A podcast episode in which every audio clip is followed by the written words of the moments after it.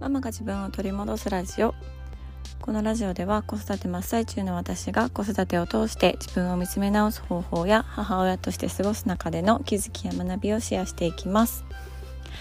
現在ママの自己分析サービスを実施中です。最新のお知らせは LINE 公式アカウントより優先して配信予定ですのでぜひぜひご登録をよろしくお願いいたします。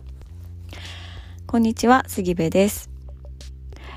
えー、私はねこのラジオの冒頭にあのいつも同じ文言を言っているんですがあの寝言でねこれをあのママが自分を取り戻すラジオって言って あの言ってたみたいなんですよ。めっちゃ恥ずかしいと思って。しかもあの一言一句間違えずに最初から最後まで綺麗に言ってたらしくって、もう私のね、脳は、あの、もうポッドキャストで話したくて話したくてたまらないっていう感じなんだなっていう風に感じました。はい。恥ずかしいですけどね。えー、オリンピックがね始まっておりますが皆さんオリンピックテレビで見られてますでしょうか？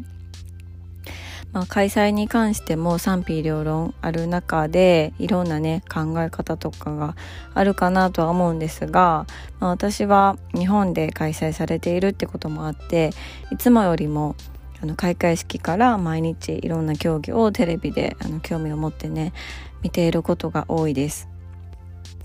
でその中でもあのスケートボードはものすごくね感動しましてで実は私スケートボードの予選と決勝男子女子ともにチケットをね抽選で申し込んでたんですよ。まあ、結局あの抽選にも当たらずにでもし当たっていたとしてもね行くことはできなかったんですけれどもそうあのスケボーだけあの抽選申し込んでたんですよね。そうだからあのすごくこう注目していたあの種目でもありました。うん、でそんな中で、まあ、初めてのねオリンピック競技っていうことだったんですけれども女子男子ともに金メダルを獲得されて、うん、それにねすごく感動しました。でそんなことから今日のテーマは転ぶことは失敗ではない。失敗を失敗と捉えない。というテーマでお話をしようと思います。でスケートボードに関しては私はものすごく素人で知識もないですししかもこう競技としてのスケートボードっていうのは全くこうどんなものかも知らなかったんですよね。そうだからこう転んでしまう転んだという結果だけを見てあ失敗した残念やったみたいな感じで、判断していたんですけれどもただあの実況されていた方が大技に失敗した選手を見てああの攻めましたね。すごく攻めましたね。とかチャレンジしましたね。みたいな感じのねニュアンスで実況されてたんですよ。であなるほどなと思って知識がない私からすると、まあ、結果だけ転んだという結果だけを見てあ失敗した得点にならなかったっていう風にすごくネガティブな捉え方をしてしまうんですけどこのスケートボードのことを知ってらっしゃって、まあ、選手の気持ちなんかもね想像することができるこの実況の方っていうのは転ぶ転んだという事実だけじゃなくってそこに挑むまでの気持ちとか意気込みのそのチャレンジっていうふうに捉えてるんだなっていうのを感じたんですよね、うん、事実とは変わらないんだけれどもこの失敗と捉えるかそれをチャレンジと捉えるかっていうので全然違うなっていうのをこう感じさせられました。でねあの、まあ、もちろんこの金メダルを取ったあのお二方っていうのは本当にたくさん練習をされてこられたと思いますしもうこれまでにたくさんたくさん転んでこられたんだろうなっていうのを思うんですよね。うん、でたくさん転んだからこそこうできるようになったこととか分かることっていうのもあの必ずあっただろうしで転んでこなかったらその転び方っていうのも分からないと思うんですよ。うん、たくさん転んできたからこそうまい転び方が分かる。うん、もう大事に至らないような転び方うまい転び方ができるしさらにはそこからこう起き上がる方法っていうのもあの学んでいるんだなっていうのをすごく感じました。うん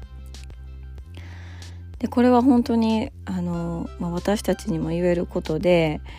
失敗してしまった転んでしまった、うん、何かうまくいかないことがあったっていう時にそれをただ単に結果だけを見て失敗と捉えるのか、まあ、それをこうチャレンジできた、うん、自分はチャレンジできたっていうふうに自分を称えることができるのか、うん、その2つ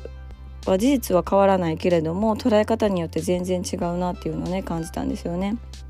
で確かにあの社会に出ると結果が全てであったりとか、まあ、結果っていうのが重視されるんですけれどもそれはま表面的な評価であって結局そこにたどり着くまでの道のりっていうのでメンタルが作られるんじゃないのかなって思うんですよね。うん、その勝てる心っていうか勝っていこうと思える気持ちみたいなのが作られるんじゃないかなと思います。でその気持ち心っていうのがないと結局こう持っている力っていうのも出せないし本番でねその能力を発揮することができないと思うんですよ。だから、まあ、表面的には結果っていうのが重視されるけれども自分自身ではその自分のねそこにたどり着くまでの道のり結果がどうであれそこに挑む意気込みとか心意気みたいなものをあの自分でねちゃんと叩いてあげた方がいいんじゃないかなっていうのをすごく感じました。でこれは本当に子育てでもそうだなと思っていてあの、まあ、トイトレとかね、うん、あのめちゃくちゃ失敗するし失敗されたらすごい面倒くさいじゃないですか。あの我が家もね長女がトイトレにものすごく苦戦するタイプであの幼稚園に行く寸前にトイレではなくって玄関のあの、まあ、みんなの靴が並んでいるところでおしっこを漏らすとかねそういうあのカオスな状態が何回も続いたんですけどそのお姉さんパンツを履くっていう心意気をこう褒めたたいてあげたりとかチャレンジした姿勢っていうのをこうちゃんとえーと、認めてあげる必要があるなっていうのをすごく思いました、うん、あとはこう自転車の練習とかもそうですよね。何度も何度も転ぶんだけれども何度も転ぶからこそ自転車の起こし方が分かったりとかこうやって転んだら大丈夫だなって分かったりとか、まあ、どんどんいっぱい転んでいくとあこうすれば転ぶ前に足がつけるんだなとかね。そういうのが分かってくると思うんですよ。うん、だから、まあ、子供たちはあの